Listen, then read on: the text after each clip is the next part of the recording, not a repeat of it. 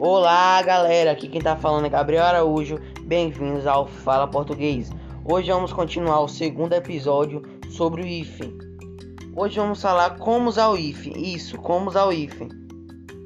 Utilizamos o hífen quando o prefixo termina em consoante e a segunda palavra começa com a mesma consoante, como o prefixo sub. Diante da palavra iniciada por R, usa-se o hífen. Diante do prefixo além, a quem, bem, expôs recém, sem, vice, usa o, o hífen. Utilizamos o hífen quando o prefixo termina com a consoante, segundo a palavra começa com a mesma consoante. Subbibliotecário, interregional, subromântico. O hífen encontra-se pre pre presente diante do advérbio mal quando a segunda palavra começa por vogal ou H. Com os prefixos circun e pan diante da palavra iniciada por vogal M, N ou H, empregada-se o if. O if se, o if se encontra-se relacionado a caso relativo.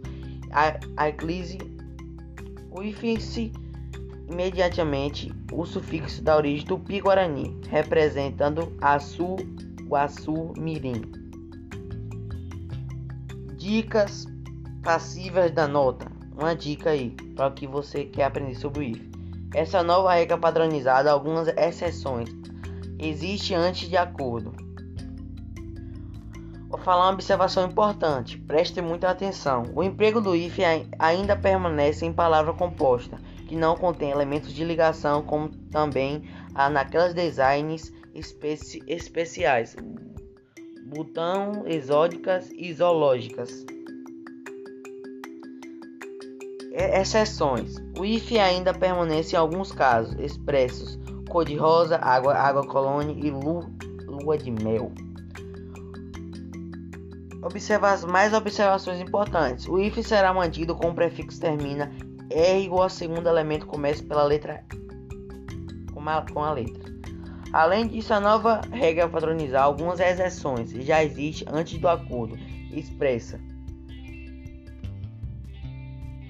E é isso, galera. Obrigado por ter ouvido o meu podcast. Espero que vocês tenham gostado. Que vocês tenham uma ótima tarde, uma ótima noite ou uma, uma ótima manhã. Obrigado. Valeu!